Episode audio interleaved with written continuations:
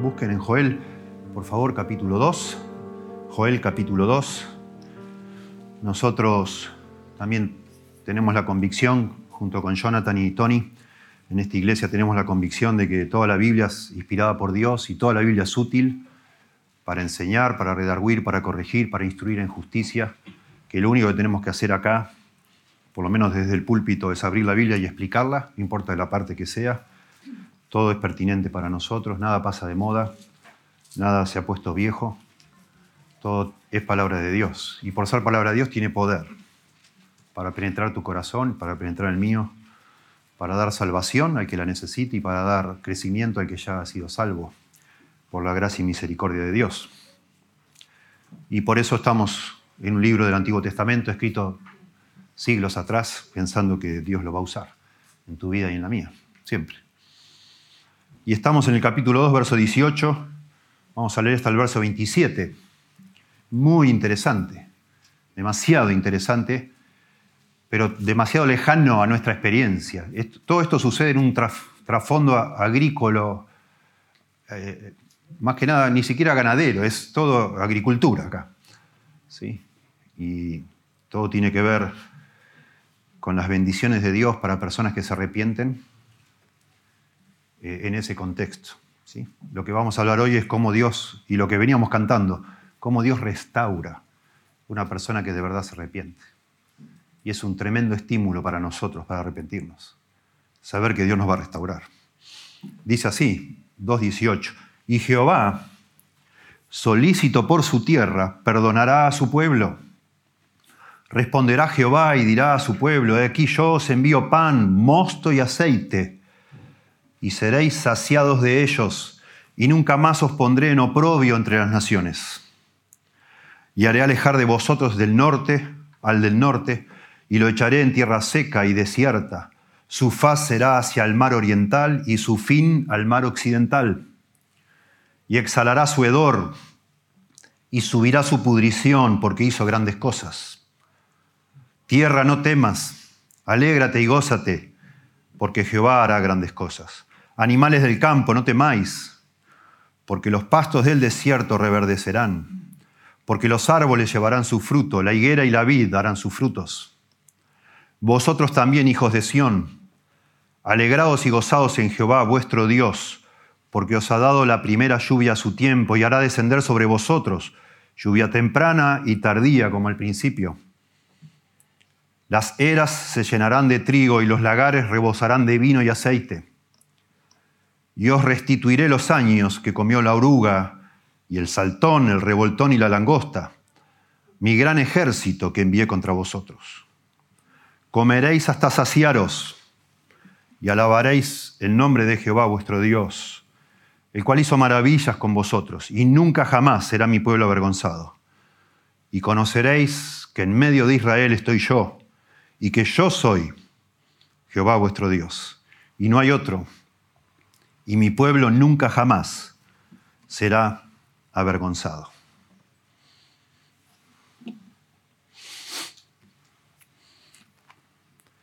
En el año mil novecientos setenta, en inglés, salió este libro, que en español se llama Capacitado para Orientar, Competent to Counsel, en inglés, y produjo una revolución en la consejería bíblica.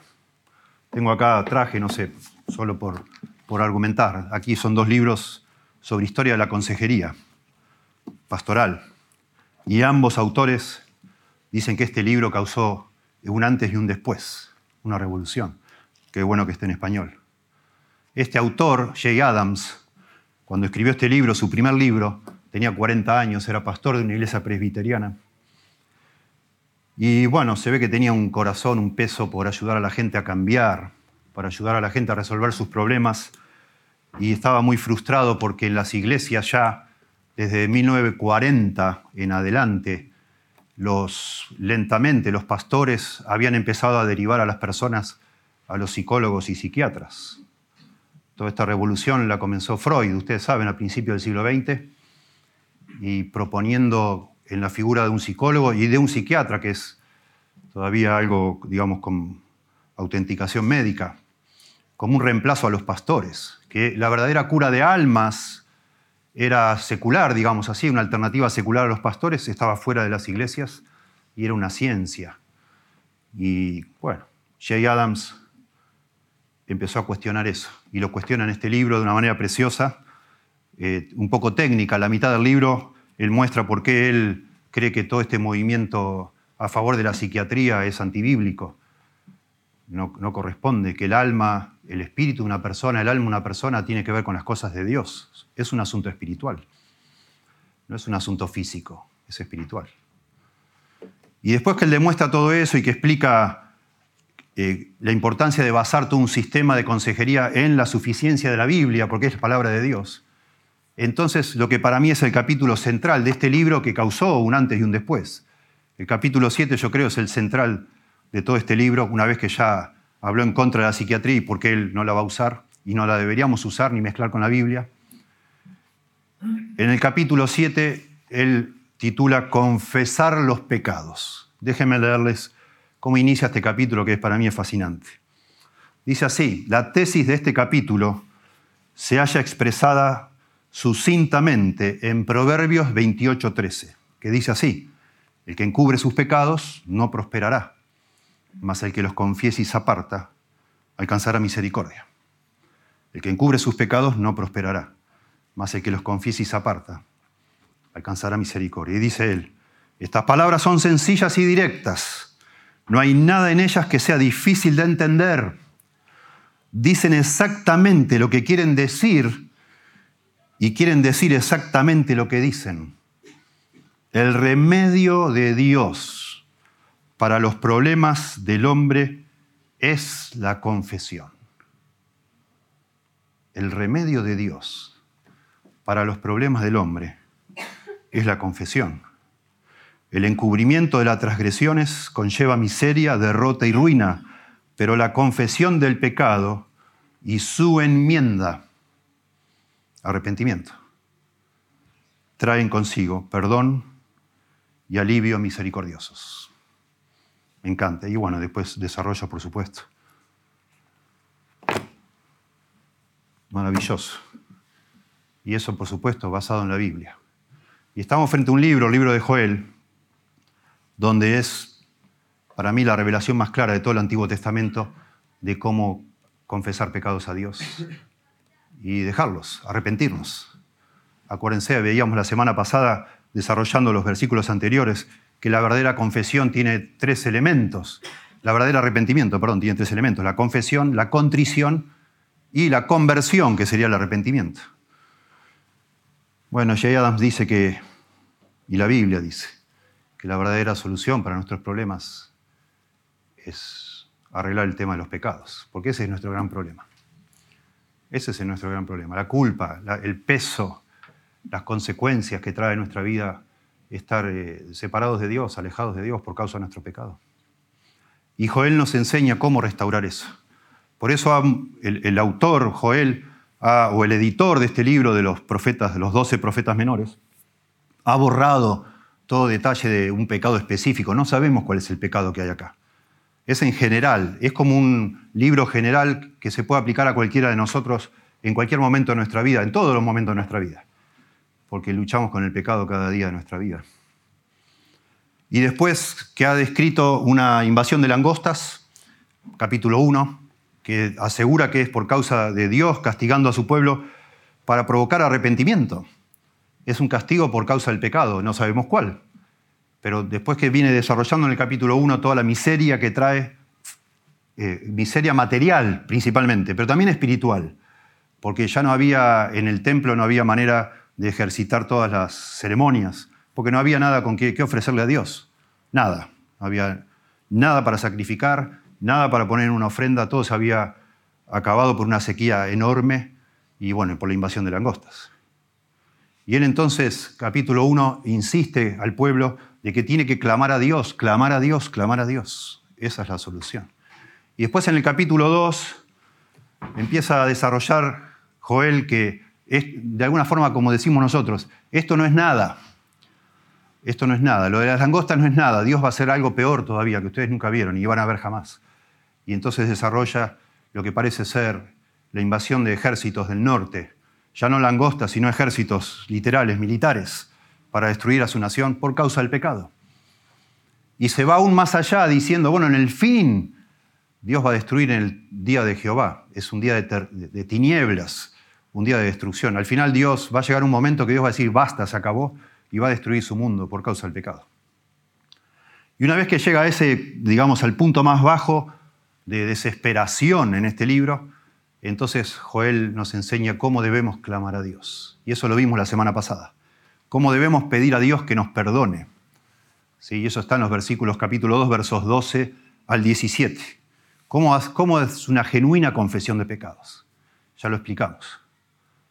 Cómo es un genuino arrepentimiento que nos trae de nuevo la bendición de Dios. Bueno, ahora... Y ahora lo que sigue es precioso. Ya tocamos el, el punto más bajo, ahora empieza cada vez a subir cada vez más y cada vez más y cada vez más, estimulándonos, yo creo, animándonos al, al explicarnos los resultados de cuando genuinamente nos acercamos a Dios quebrantados, pidiéndoles perdón, cómo el Señor nos restaura, cómo Él es capaz de restaurarnos. Y eso es precioso. Es algo de, lo, de una cosa hermosa. Había dicho en los versículos que hablan sobre el arrepentimiento genuino, quizás Dios, dice él, quizás Dios, creo que es el verso catorce, quién sabe, noten, dos catorce, quién sabe si volverá Dios, después que nosotros nos arrepentimos de verdad, quién sabe si volverá y se arrepentirá y nos bendecirá, quién sabe, es una expresión de humildad, porque ninguno de nosotros puede presumir de Dios, de la misericordia, la compasión de Dios. Sin embargo, ahora... Sin embargo, ahora asegura que Dios va a venir y los va a perdonar. Y ese es el gran punto de este pasaje y de todas las Escrituras.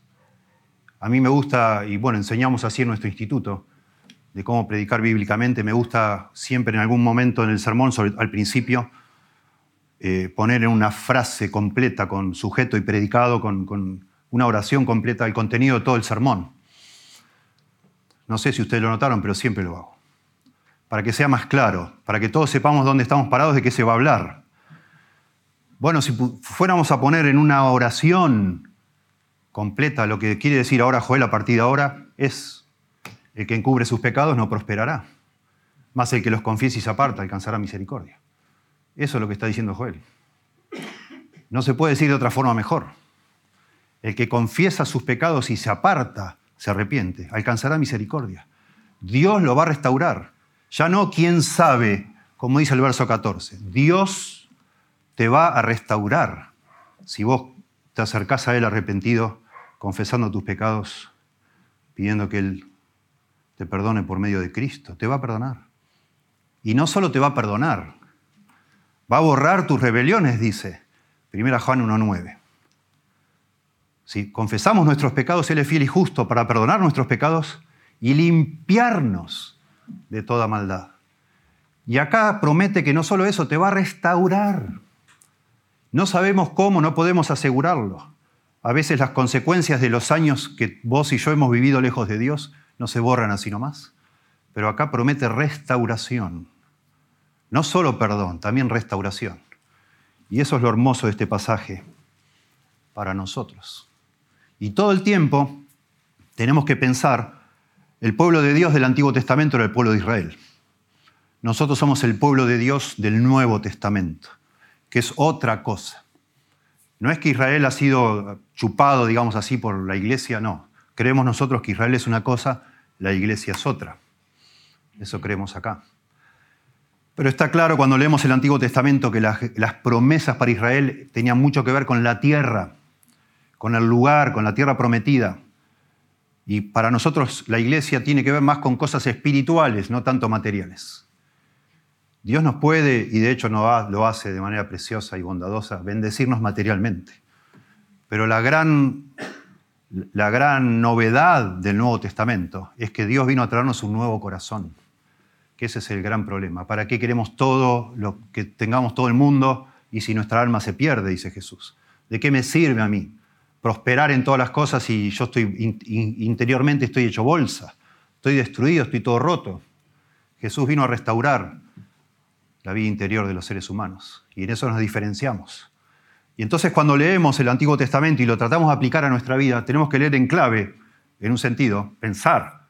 Porque para ellos era, era bueno, lo, así se estableció el pacto entre ellos y Dios. Bendiciones terrenales, principalmente. Y por eso acá, cuando quiere hablar Dios de restauración, empieza a hablar de la lluvia, de la lluvia y de la lluvia. Y claro, la lluvia representaba todo en cuanto a prosperidad material, a restaurar su tierra, etcétera. Y lo mismo las langostas representaban el castigo. Bueno, para nosotros hoy, como pueblo de Dios, Dios no nos manda langostas. Dios no nos castiga con langostas. Ojalá fuera ese el problema nuestro, las langostas. No. Cuando alguna persona decía alejarse de Dios, otra que langostas. Es otra cosa. Es una miseria la vida. Uno empieza a experimentar cosas miserables, tristes, angustia, muy profunda. ¿Sí? Y entonces la restauración otra vez no tiene tanto que ver con lluvia, sino con un interior renovado. Y entonces todo el tiempo que analicemos estos versículos, que son preciosos, que nos hablan de Dios, que es el mismo ayer, hoy y por los siglos. Tenemos que pensar, mientras hablamos de langostas, de lluvia, de animales, de la tierra, de la higuera, de la vida, etcétera, cada tanto hacemos una conexión con nosotros, con nuestro corazón, con nuestras miserias, que son otras. Y la promesa preciosa de Dios de restaurarnos después de habernos arrepentido de verdad. ¿Sí? Les leo nada más en Deuteronomio once para poner una base bíblica en lo que acabo de decir. Deuteronomio once está hablando de la ley, la ley de Moisés. Versos trece al quince, yo leo: si obedeciereis cuidadosamente a mis mandamientos, dice Dios, que yo os prescribo hoy, amando a Jehová vuestro Dios y sirviéndole con todo vuestro corazón y con toda vuestra alma, yo daré la lluvia de vuestra tierra a su tiempo, la temprana y la tardía, y recogerás tu grano, tu vino y tu aceite. Daré también hierba en el tu campo para lo, tus ganados, y comerás y te saciarás. Promesas terrenales. Está bien, hermoso, hermoso, precioso. Y Dios es el mismo, ese mismo Dios de Israel es el Dios nuestro, pero ahora a nosotros nos hace otras promesas, distintas promesas, ligadas a Jesucristo, a tener a Jesucristo en nuestro corazón y a tener verdadera comunión con Él. Y cuando nosotros pecamos, esa comunión se daña. Y, aún, y hablo esto a los que ya son hijos de Dios. Aún siendo hijos de Dios, experimentamos miseria, un vacío enorme, angustia, como si no lo conociéramos. Y si no conocemos a Dios, bueno, sentimos que a la vida no, no encaja, algo le falta, algo le falta. A que, aunque tengamos todo, no tenemos nada. Y acá hay tres grandes verdades relacionadas con esta gran promesa de restauración, este estímulo para arrepentirnos porque Dios nos va a restaurar. En primer lugar, cuando nos arrepentimos genuinamente, Dios nos perdona y restaura en forma general. Noten versos dieciocho al veinte. Y Jehová solícito, esto está traducido así, nuestra Reina Valera es un verbo en realidad. Acá hay cuatro verbos. Y Jehová, lleno de celos o celoso por su tierra, perdonará a su pueblo o tendrá compasión de su pueblo. Verso diecinueve, responderá Jehová y dirá a su pueblo. Ahí están los cuatro verbos de lo que va a hacer Dios. Ya no es una... una incertidumbre, a lo mejor Dios quizás vuelva. No, acá es una certeza de lo que Dios va a hacer. Ya no es como en el verso catorce. Y esto es toda una, si, si miramos con cuidado, si en su caso usted vuelve a leer Joel, es toda una reversión exacta de todo lo que la langosta causó, todo lo que los ejércitos, los daños que iban a ir haciendo. Ahora Dios parece que todo lo va acomodando y arreglando, todo lo que hizo, todo el daño que recibieron, toda la miseria, lo empieza a dar vuelta. Por eso habla también de la tierra, de los animales, de su pueblo, etcétera. Noten, y Jehová solícito por su tierra. La palabra solícito es, es, como yo digo, es un verbo. La Biblia de las Américas traduce, Jehová se llenará de celo por su tierra. Dice la Biblia de las Américas, entonces el Señor se llenará de celo por su tierra y tendrá piedad de su pueblo. Noten ahí, su tierra, su pueblo. Había terminado el verso diecisiete diciendo que los incrédulos iban a burlar. ¿Dónde está tu Dios? ¿Dónde está tu Dios? ¿No? Hablaba de lo oprobio. Bueno, ahora Dios está revirtiendo todas esas cosas y está diciendo, no, yo soy tu Dios. Ustedes son mi pueblo, esta es mi tierra, yo no los abandono. Yo tengo celo por ustedes. En la Biblia el celo de Dios se usa tanto negativa como positivamente. Negativamente lo vemos mucho en, en los diez mandamientos. Comienza justificando Dios de que no tendrás dioses ajenos delante de mí, porque yo soy un Dios celoso. Yo no comparto con nadie mi gloria. Dios no permite, no admite de, de ninguna manera, bajo ningún punto de vista, que ninguno de los seres humanos tengamos aparte de él a otro Dios. Lo enerva. Enciende su ira, dice. Pero lo positivo de eso es que Dios, es, es esa posesión, esa sensación de, de, de poseer algo que son los celos, eh, hace también Dios que Dios no se olvide tan fácilmente de nosotros, si hemos llegado a ser parte de su pueblo. Si vos sos un hijo de Dios, una hija de Dios, algún día llegaste a serlo y en algún momento de tu vida quizás te faltó fe para esperar a que Dios te diera una pareja, quizás te faltó fe, no sé, para otras cosas. Y dijiste, bueno, ya, Dios no me va a dar nada, lo voy a conseguir por mis manos. Y te alejaste de Dios. Bueno, Dios es celoso. Dios es celoso. Y no se va a olvidar tan fácilmente. Y te va a buscar, de alguna manera, para traerte de nuevo a sus pies. Entonces el Señor se llenará de celo por su tierra, dice acá, y tendrá piedad de su pueblo. Qué precioso, qué precioso. Cuando nos arrepentimos genuinamente, Dios nos restaura, nos perdona y nos restaura. En la Biblia de Valera traduce perdonará, tendrá piedad, es lo mismo. Va a tener misericordia, nos va a perdonar. Porque ese es su naturaleza, perdonar.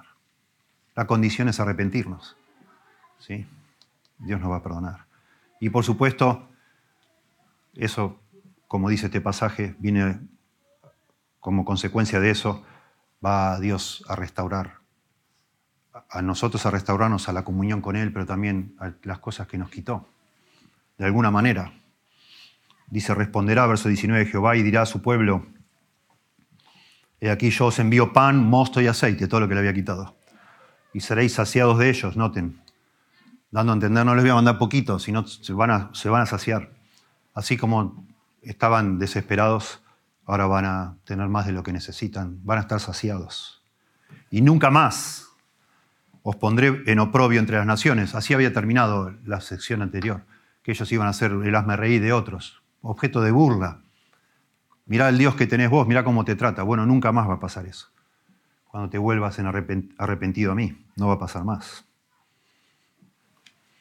Y haré alejar de vosotros al del norte, esto es un misterio, para interpretación, ¿no? El, al del norte, así lo dice en el original, al ejército del norte sería. Y no sabemos si se refiere solo a las langostas, porque después empieza a describir lo que hicieron las langostas. El problema es que las langostas en esa zona solo venían por el sur o por el este, nunca por el norte. Y siempre los ejércitos enemigos que destruyeron a Israel, en nombre de Dios, que fueron los asirios y los babilonios, vinieron por el norte. Entonces muchos dicen, no, acá está hablando de un ejército. Porque, de nuevo, al principio del capítulo dos hablaba de un ejército, que puede ser de estas naciones que mencioné, o también puede referirse al gran día de Jehová, que ya también vimos, donde va a haber también guerra en Israel con ejércitos venidos del norte. No lo sabemos. Pero acá dice que haré alejar a la nación, como pueblo de Dios, de vosotros al del norte, y lo echaré en tierra seca y desierta a ese ejército del norte. Su faz será hacia el mar oriental y su fin al mar occidental. Acá está hablando del mar Mediterráneo. No sé si tienen idea en mente cómo es un, el, la topografía de, la, de Palestina, pero tienen al lado de Occidente, tienen a, al mar Mediterráneo, y del lado de Oriente está el mar Muerto. Hay dos mares. El Mediterráneo es enorme, el mar Muerto tampoco es tan chiquito. Está diciendo acá de una manera bastante poética que va, la cabeza de ese ejército la va a tirar al Mediterráneo y la cola del ejército la va a tirar al Mar Muerto. Noten de nuevo, echaré, su faz será hacia el mar, su cabeza, su faz será hacia el mar oriental, el Mediterráneo, y su fin al mar occidental. Y exhalará su hedor y subirá su pudrición porque hizo grandes cosas.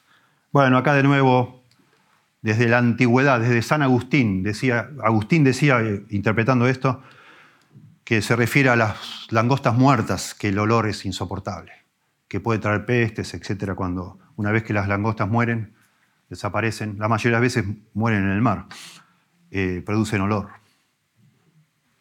Pero un ejército también produce olor. Y en otras partes, en otras, en otras profecías que habla de muerte así, de ejércitos completos, en ese gran día del fin, también se habla de olor, olor, espantoso olor. No sabemos. De nuevo, Joel no trata de ser tan específico, no importa demasiado. Lo que importa acá es darnos cuenta que todo lo que un momento atrás estaba viendo como castigo, ahora Dios lo revierte, completamente lo revierte. ¿Sí? Exhalará su hedor y subirá su pudrición porque hizo grandes cosas. Tampoco dice acá quién hizo grandes cosas. ¿Quién hizo las grandes cosas? Bueno, viene hablando de este ejército del norte. Por eso la... La Biblia de las Américas traduce terribles cosas ha hecho, terribles cosas. Está hablando de la maldad de esta gente, o de las, de nuevo, o de las langostas o del ejército. Algunos prefieren pensar en que Dios es el que hace las grandes cosas y así traduce la Nueva Versión Internacional. Dios hace grandes cosas, dice, en signos de admiración. La Reina, la Biblia, perdón, la, nuestra Biblia, la Reina Valera, no, se, no, no toma partido, lo deja ambiguo como es el original, pero lo más probable es que se refiera al ejército este del norte. Hizo grandes cosas. Atrevido, atrevidamente.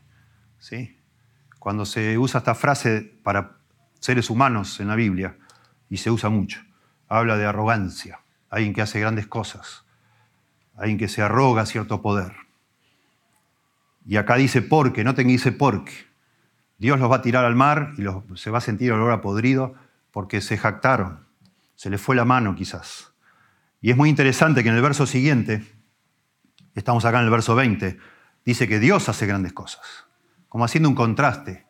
Ellos creyeron hacer grandes cosas, bueno, Dios hace más grandes que ellos, y Dios los destruye a todos. Bueno, toda una reversión. Estamos, estamos explicando esto para pensar en nuestra vida. Cuando nos arrepentimos genuinamente, Dios nos perdona y restaura. Y eso es lo que está prometiendo al pueblo de Israel, a su pueblo. Y eso es lo que promete a su pueblo hoy, los creyentes. Si nos arrepentimos genuinamente. Restauración. Restauración. Perdón y restauración. Por años usé, de este mismo capítulo que yo les mencioné, al final de este capítulo hay un, libri- hay un dibujito con... con palotes, no lo van a ver bien quizá, es un muñequito con palotes, así nomás, sencillo, que está sosteniendo un cartel que dice culpabilidad, y arriba está lleno de flechas. Y este hombre, dice Jay Adams, que él lo ha usado dando consejería cristiana, ha hecho fotocopias de eso, y le da a las personas que está aconsejando y les dice, bueno, ponga sobre cada una de estas flechas que los pecados que usted no ha confesado nunca a Dios, de los cuales nunca se ha arrepentido, y que son los que están de alguna manera causando toda la miseria de su vida. Póngalos ahí. Y empieza a tratar con cada uno de ellos, confesándolos y arrepintiéndose. Esa es la, fa- la manera de ser restaurados delante de Dios. El que encubre sus pecados no prosperará, mas el que los confiese y se aparta alcanzará misericordia. Y eso se está hablando aquí, Joel. En segundo lugar, versículos veintiuno al veinticuatro, digo yo, cuando nos arrepentimos genuinamente, que eso venía hablando antes, Dios nos devuelve gozo y confianza, el gozo y la confianza. Claro, claro que sí. Acá ya entra en terreno ya más este, inmaterial, digamos. No solo la comida, no solo el, nos va a restaurar la tierra, etcétera, sino gozo, gozo y confianza. Bueno, de nuevo, para el pueblo de Israel todo eso estaba ligado a las bendiciones de la tierra, porque así vivían. Dice verso veintiuno, noten qué interesante, aquí, aquí se apela a tres grupos distintos, a la tierra, a los animales y a los hijos de Sión, de Jerusalén, pueblo de Dios. Dice, tierra, no temas, alégrate y gózate, Y da la razón, porque Jehová hará grandes cosas.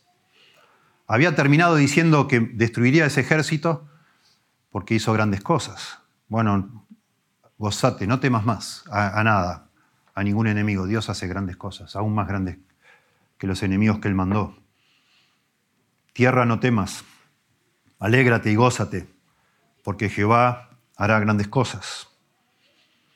Noten el tema del temor, la falta de confianza, el tema del gozo.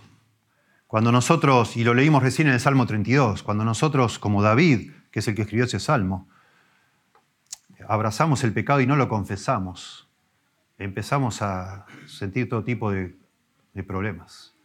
¿Y qué tienen que ver con el temor, con la angustia, con la depresión? Claro que sí. Con la sensación de que Dios nos ha dejado, de que ya no hay nada que hacer, que no hay esperanza. Perdemos la confianza en nuestra relación con Dios, claro que sí. Sentimos que Dios está contra nosotros. Contra ti se volvió tu mano, dice. Se volvió mi verdor, dice David, en sequedades de verano. Hiero, eh, perdón, eh, hieden todas mis llagas, supuran mis llagas, dice. Está completamente, se siente mal físicamente, interiormente, espiritualmente. Todos los amigos me han dejado, dice. Estoy más solo. Una miseria mi vida. Hasta que confesé mis pecados a Dios. No temas, tierra, alégrate y gózate, porque Jehová hará grandes cosas. Animales del campo, no temáis, lo mismo. No temáis, porque los pastos del desierto reverdecerán, porque los árboles llevarán su fruto, la higuera y la vid darán sus frutos. Noten de nuevo la misma construcción, que una orden de no hacer algo o de hacer algo. En este caso, de nuevo, no temáis. Ya habíamos visto en el capítulo uno la, la, el desastre ecológico que trajo Dios sobre Palestina. Y ahora les habla a los animales también. Por supuesto, ni la tierra ni los animales pueden responder a estas órdenes de Dios.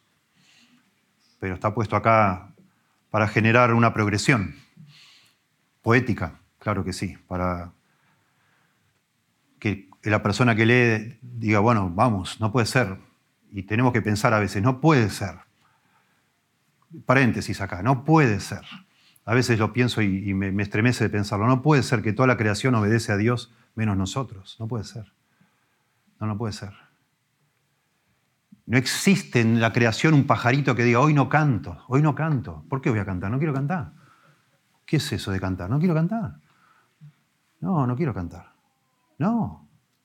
Toda la creación hace lo que Dios dice. La ballena fue y se tragó a Jonás. El burro habló cuando Dios le mandó que hable, en, en la historia de Balaam, etcétera. Todos los animales hacen lo que Dios quiere. Y nosotros decimos a Dios, no, no Dios, no, yo no lo voy a hacer. Ni loco. Tremendo. Y Dios no nos mata, pero debería hacerlo. Animales del campo, no temáis, porque los pastos del desierto reverdecerán. De nuevo, lo que antes había una, una sequía tan espantosa, describió antes, que se había prendido todo fuego, dice. Estaba todo completamente devastado. Porque los árboles llevarán su fruto, y la higuera y la vid, que ya había mencionado también que no había fruto, darán sus frutos. Y entonces ahí va el grano. Progresivamente ahí va a nosotros, las personas, el pueblo de Dios. Vosotros también, hijos de Sión. Esto es limitado al pueblo de Dios, ¿verdad? No a las naciones vecinas, hijos de Sión. Alegraos y gozaos en Jehová vuestro Dios, porque os ha dado la primera lluvia a su tiempo, y hará descender sobre vosotros lluvia temprana y tardía como al principio. La lluvia de otoño y la lluvia de primavera las hará descender como al principio. Las ceras se llenarán de trigo, y los lagares rebosarán de vino y aceite. Las tinajas van a estar rebalsando de tanta prosperidad. Aquí hay un tema muy interesante. Acá dice como al principio. Y acá hay palabras, no recuerdo ahora cuál, pero hay un verbo aquí que se usa, que solamente está usado en la Biblia acá y en Génesis, cuando se habla del jardín del Edén. Y es un tema bíblico también que recorre la Biblia, muy, muy precioso, que es lo que llamamos el, el, el Edén restaurado, el paraíso perdido y el paraíso recuperado, que llega a su clímax en el Apocalipsis. Hubo un día que el mundo este fue precioso, fue perfecto, maravilloso, pero el pecado lo dañó, lo arruinó naturalmente en todo sentido. Pero ese un día va a ser restaurado. Estamos hablando acá de la restauración de Dios. Y aquí, de alguna manera también, así como has mirado al fin del mundo, la destrucción de Dios del mundo, de alguna manera Joel también va dejándonos, Joel y otros profetas, nos van dejando pistas de que algún día este mundo va a ser como al principio. Maravilloso. Todo restaurado. El Edén, el, el, el paraíso va a ser recuperado. Qué precioso. Así va a ser. Porque el gran problema nuestro es el pecado. Y el día que el pecado se ha quitado del medio, todo va a volver a ser como era antes. Cuando nos arrepentimos genuinamente, bueno, Dios nos perdona y nos restaura. Y aquí el énfasis va más con el tema del gozo y la confianza. No temáis, gozaos, alegraos. Y claro que sí. Y claro que hay que hablar de eso, porque ese es nuestro gran problema. Nosotros, Dios nos hizo con una conciencia. Y cuando nosotros violentamos esa conciencia una y otra y otra vez, empezamos a tener problemas, por supuesto, falta de gozo, falta de confianza, pero esos problemas empiezan a profundizar al punto como yo mencionaba acá, y él demuestra en este libro y en otros que después escribió, porque escribió, qué sé yo, cien libros haber escrito este hombre, Jay Adams, mostrando cómo las personas con problemas psiquiátricos, todo empezó negando la conciencia. La mayoría de los casos, ¿no? Ese temor que se va agudizando, agudizando, agudizando como en una espiral y al final eh, la persona tiene ataques de pánico y todas esas cosas. Pero todo empezó con culpa, culpa, culpa que se desatendió. Una conciencia que te está diciendo arrepentite, arrepentite. Sí, no, no, ni loco. Las personas son capaces de ponerle cualquier nombre a su problema, menos pecado. No nos gusta, nos ofende que ahí nos sugiera que nuestro problema se llama pecado y preferimos buscar otra, otra, otra alternativa. Lo estamos viendo a nivel nacional en nuestro país. Personas que niegan y niegan casi de manera pero absurda la realidad, pensando que la realidad se va a transformar de acuerdo a lo que uno quiera, a lo que uno diga. No, la realidad es la realidad. Vos no la podés transformar de acuerdo a tu relato, como se dice ahora. Cambiando el relato y decís, bueno, la realidad va a ser lo que yo diga. No, va a ser. No seas tonto. La realidad es como Dios, Dios dice cuál es la realidad. Dios inventó este mundo, Dios es el creador y Dios dice que no se puede vivir lejos de Él. Y no tiene caso que sigas dando vueltas toda tu vida, cambiándole los nombres, diciendo no, lo que yo tengo es un problema así, es un problema emocional, un daño que me hicieron cuando yo era chico, uno, las maldiciones generacionales. Es tu pecado. No le eches la culpa a nadie. Déjate de hinchar. Más haces eso, peor estás. Peor estás. Vení a Dios. Él está diciendo que está con los brazos abiertos. El que a mí viene, dijo Jesús, yo no lo echo afuera. Esta porción lo que está diciendo, te va, te va a perdonar Dios, te va a restaurar. Vas a volver a tener gozo. Vas a sentir confianza, no temas. Pero da el brazo a torcer. Eso es lo que tiene que hacer. Rendite, no seas tonto, Dios sabe todo. No te rindas ante mí, no me digas a mí, yo, yo soy un pecador igual que vos y ya me rendí, gracias a Dios, en el año mil novecientos ochenta y cuatro por primera vez y lo sigo haciendo todo el tiempo. Pero si acá entre nosotros hay alguno que todavía sigue y sigue insistiendo que su problema no es el pecado, por favor, no tiene caso. La liberación que vas a encontrar el día que por fin te rindas a Dios y le pidas como corresponde, confieses que Él tiene razón, confieses tu pecado y te apartes de Él. Alcanzarás misericordia. Y Dios te va a prosperar. Y acá todas estas son figuras visuales para nosotros preciosas. Las ceras se llenarán de trigo y los lagares rebosarán de vino y aceite. Va, todo va a estar bárbaro. Va a mejorar. Es duro, es amargo reconocer que pecaste, humillarte. Claro que es amargo, pero Dios te va a restaurar, Dios te abraza, entiende. Y todo se va a arreglar. Nosotros lo vemos todo el tiempo, como papás y como pastores. Cuando una persona por fin dice, bueno, basta. Eh, con mi señora hemos tenido el, pri- el privilegio precioso de ayudar matrimonios que estaban a punto de divorciarse, pero allá no, no se podían ni hablar. Ni, ni... Estábamos ahí en la mesa conversando y era casi imposible que se griten cualquier cosa. Y al final, qué maravilla ver cuando una persona dice, no, no con una terapia de semanas, ni de meses, ni de años, si en un instante que alguien dice, sí, he pecado, tenés razón, he pecado. y se arregla todo. Se restaura una relación cuando una persona se humilla y se arrepiente.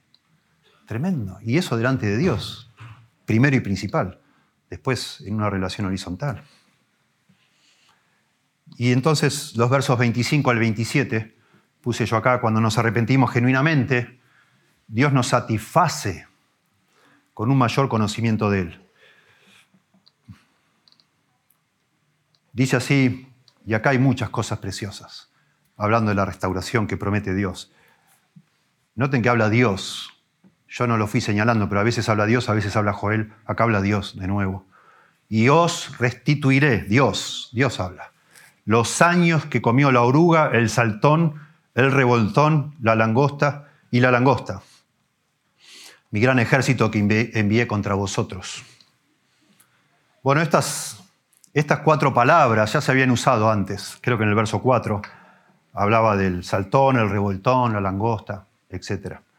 Ya hemos mencionado, algunos creen que son olas, cuatro olas de ataques de langostas y le ponen otros nombres para hacer ese efecto como de viene uno, bueno, después viene otro, viene otro, uff, y ya se comen todo. No solo las hojas, sino las cortezas de los árboles, etcétera. Otros dicen que se refiere a distintos grados de madurez del animal, de la langosta. Este, así lo traduce la Nueva Versión Internacional, escuchen. Y, y yo les compensaré a ustedes por los años en que todo lo devoró ese gran ejército de langostas que envié contra ustedes. Las grandes, las pequeñas, las larvas y las orugas. Así traduce la Nueva Versión Internacional en vez del saltón, el revoltón y todo eso que acabamos de leer. Lo... lo Lo asombroso acá es lo que está diciendo Dios. Restituiré los años que comió. Bueno, nunca una invasión de langostas dura más de dura años. Acá habla de años plural y llama mucho la atención. Bueno, puede ser, de nuevo, que está hablando este, metafóricamente las langostas como de ejércitos que sí, por años causan daño. Puede ser también que hable de las langostas que después que se fueron demoró años en volver a la, la prosperidad material, la, la, la fertilidad de la tierra, puede ser. Pero no nos quedemos en esos detalles. Noten la promesa de restauración de Dios. Restituiré los años que sufrieron el castigo mío. Esto habla de nuevo, de manera muy específica o más específica, de la restauración de Dios, de una persona que lo busca de corazón.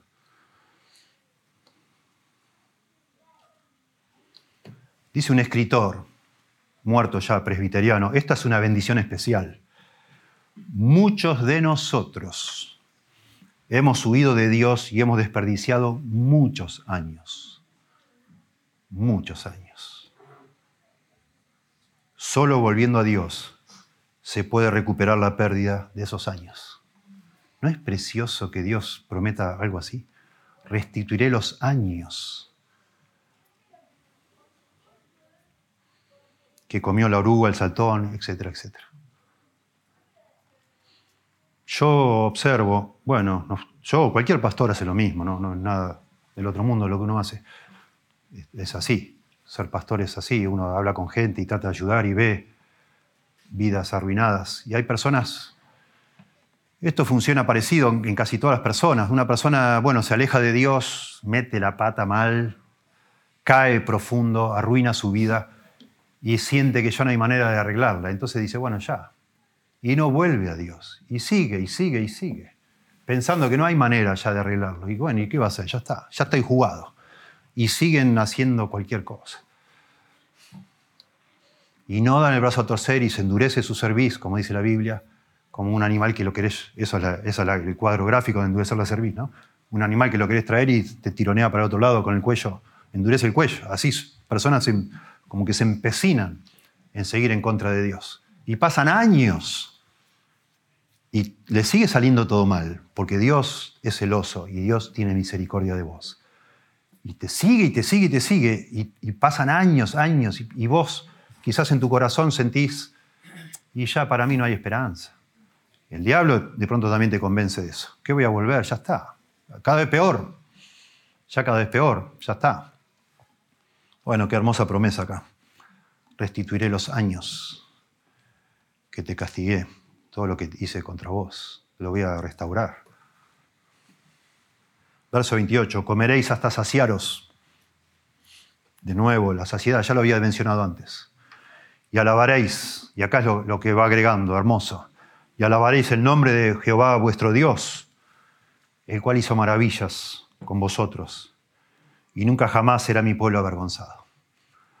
Bueno, este nunca jamás será mi pueblo avergonzado venía del tema del párrafo anterior y ahora lo va a usar en verso veintiséis y verso veintisiete. Es, es la gran conclusión de todo esto. La vergüenza, la humillación, de nuevo, todas cosas que hemos experimentado si hemos estado lejos de Dios.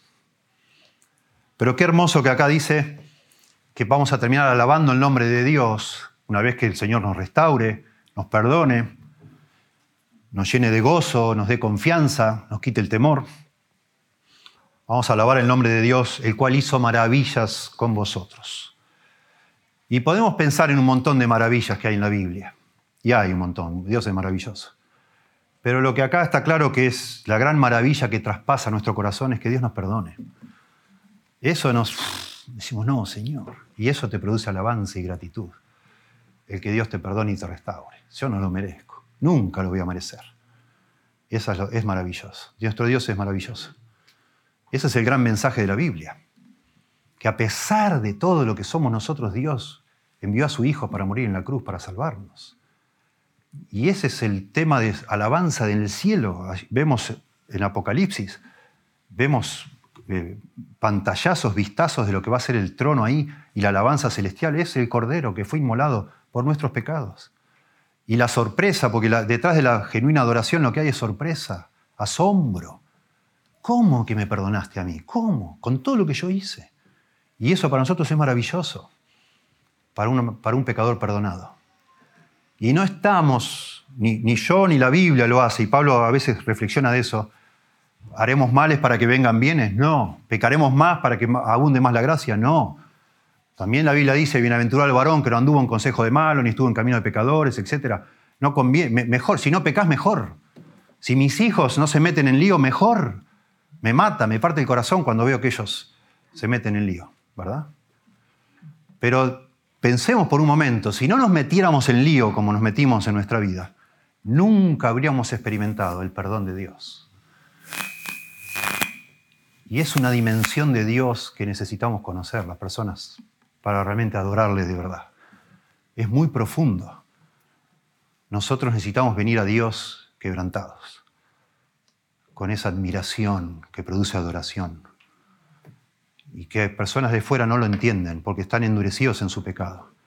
Pero cuando uno realmente es quebrantado y viene a los pies del Señor y, y se reconoce pecador y, y se da cuenta y por testimonio interno del Espíritu Santo sabe que Dios le ha perdonado todo y se sabe uno perdonado, uno adora a Dios, adora a Dios. Ahora y por la eternidad lo va a adorar. Y ese es el motor nuestro para hacer lo que hacemos. Nos produce amor, como dijo Jesús, cuando esa mujer pecadora le estaba lavando los pies y el fariseo decía, uy, si supiera quién es esta mujer, no dejaría que le lave los pies. Y Jesús, que sabe lo que este señor Simón estaba pensando, dice, Simón, llegué a tu casa, no me hiciste nada. Esta mujer desde que ha llegado no ha parado de besarme los pies. Y, dice, y entonces dice, al que mucho se le perdona, mucho ama, dice Jesús. Y nosotros estamos acá, bueno, asumo, no los conozco a todos, en este momento, pero yo estoy acá porque amo a Dios, porque me reconocí pecador y, y tengo amor. Me produjo amor que Él me perdonara. Y ese amor no se me extingue, al contrario, sigue y sigue y sigue. Y va a seguir, porque soy un hijo de Dios. Él me hizo su hijo. Y esas maravillas que Dios ha hecho conmigo es lo que me motiva a mí, a, a no ser doctor, no ser otra cosa, no estar ganando dinero en una compañía, sino estar acá. Por gratitud, por lo que Dios hizo por mí. Porque es asombroso. Es asombroso. Eso es lo que a veces te pregunta la gente. ¿Y qué, cuál es, qué diferencia hay entre ustedes y los católicos? A veces te preguntan, ¿no? Yo le he tratado de explicar siempre lo mismo. A mi mamá le explicaba. Es que nosotros hacemos todo lo que hacemos por gratitud, mamá. Porque sabemos que el Señor nos ha perdonado todo. Yo no hago nada para que Dios me perdone, sino que porque Él me perdonó, hago todo, porque estoy maravillado. Y esa es la diferencia. Yo no estoy tratando de ganarme el cielo. Ya estoy seguro que Dios me lo dio. Y ahora la, la evidencia de que de verdad yo he recibido la salvación es que esa sorpresa, esa maravilla, como dice acá, me motiva para vivir para Dios. No que lo estoy tratando de comprar el cielo. Nadie lo puede comprar. No es por obras, para que nadie se gloríe, dice la Biblia. Y es lo mismo entre nosotros y un testigo de Jehová, y entre nosotros y cualquier persona que está tratando de comprar por medio de obras y esfuerzos humanos su salvación. Nunca se va a maravillar. ¿De qué se va a maravillar? La maravilla es que Dios te perdone y te sientas perdonado. Eso es maravilloso. Y entonces eso te motiva, enormemente te motiva. La gracia. Amén. La gracia.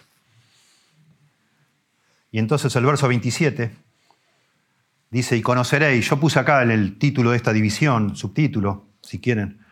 Cuando nos arrepentimos genuinamente, Dios nos satisface con un mayor conocimiento de Él. Bueno, estamos hablando de esta maravilla. Nos maravillamos quizá como nunca de quién es Dios. Cuando el Señor nos arrepentimos genuinamente y experimentamos su perdón, nos produce una maravilla asombrosa. Pero también acá agrega, verso veintisiete, y conoceréis, conocimiento, que en medio de Israel estoy yo, y que yo soy Jehová Dios, vuestro Dios, y no hay otro, y mi pueblo nunca jamás será avergonzado. Noten, conocimiento de Dios. Esto es lo que estaba diciendo anteriormente. Si yo nunca hubiera necesitado perdón, si yo toda mi vida la hubiera sido, me hubiera portado tan, pero tan bien, yo nunca hubiera conocido a Dios, obvio. Ni lo hubiera necesitado, ni lo hubiera buscado. Y si hubiera conocido a Dios, lo hubiera conocido intelectualmente, como, ah, qué interesante, hay un creador y, y las teorías. Bueno, sí, yo pienso que Dios existe porque no, puede, hay, no hay una explicación mejor, y etcétera. Hay personas así que son, son deístas. ¿No? Como decía Einstein, Dios no juega los dados, decía Einstein. Un tipo inteligente dice, bueno, esto lo creó Dios, está bien. Pero Einstein no era creyente, que sepamos. Porque conocer a Dios como Dios es, se lo conoce a través del perdón. A un Dios perdonador conocemos. Y esto habla de, es, todo este verso veintisiete habla de comunión con Dios. Conoceréis que en medio de Israel estoy yo, comunión, presencia, estoy en medio de ustedes. Había terminado por allá, creo que el verso diecisiete, ¿dónde está tu Dios? Pregunta la gente, ¿dónde está Dios? ¿Dónde está tu Dios? Y Dios acá le dice, yo estoy en medio de ustedes, acá estoy. Cuando te arrepientas y te reconcilies conmigo, yo voy a estar con vos y vos vas a saber que yo estoy con vos. Ese es el gran tema nuestro como creyentes del Nuevo Testamento. No es que llueva o no llueva, es la comunión con Dios, si somos el pueblo de Dios. La perdemos y ya nada nos satisface. Y acá promete comunión, conocimiento, certeza, confianza. Y que yo soy Jehová vuestro Dios y no hay otro. Bueno, son, en, en, nosotros no leemos en hebreo, pero los que sí leen en hebreo ven acá cosas enfáticas muy interesantes, porque acá dice, y conoceréis que en medio de Israel estoy yo, coma, que yo soy. Hay una innecesaria repetición de yo, yo, yo. Dios está subrayando a su pueblo que Él, ahí está, comunión de nuevo, confianza en Dios, ¿sí? Dependencia de Dios. Y acá es lo que llaman los teólogos una fórmula de reconocimiento. No sé si ustedes, leyendo los profetas, alguna vez descubrieron que hay algo que se repite muy seguido. Y sabrán que yo soy Jehová, y sabrán que yo soy Jehová, y sabrán que yo soy Jehová. Se llama eso fórmula de reconocimiento. Muy interesante. Y acá dice, y conoceréis que en medio de Israel estoy yo, que yo soy Jehová vuestro Dios. Es como que Joel le agrega, o bueno, Dios acá habla, le agrega la fórmula de reconocimiento tradicional, que conoceréis que yo soy vuestro Dios. Le agrega que yo estoy en medio de vosotros y que no hay otro. Y voy a terminar mencionando esto porque es precioso. Si empezamos a, a escanear todas las veces que aparece la fórmula de reconocimiento, y conocerán que yo soy Jehová, y conocerán que yo soy Jehová. Hay, hay, no digo en cien por ciento de las ocasiones, pero en la mayoría de ellas hay un hilo conductor. Y ese hilo conductor tiene que ver con la liberación de Dios. Muy interesante. En Éxodo, en el Éxodo, cuando Dios interviene para liberar a Israel, se menciona, y conocerán que yo soy vuestro Dios. Y el pueblo de Israel conoce que Dios es Dios cuando lo libera. claramente, ¿sí?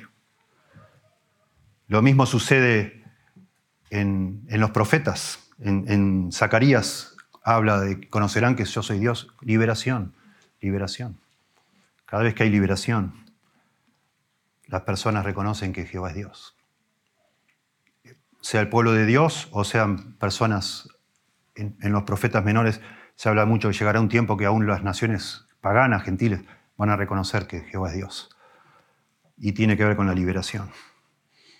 Y esto es muy precioso porque si ponemos a pensar lo que, conectado con lo que estamos diciendo, nosotros llegamos a conocer quién es Dios cuando Dios nos libera de nuestro pecado, nos perdona y nos libera.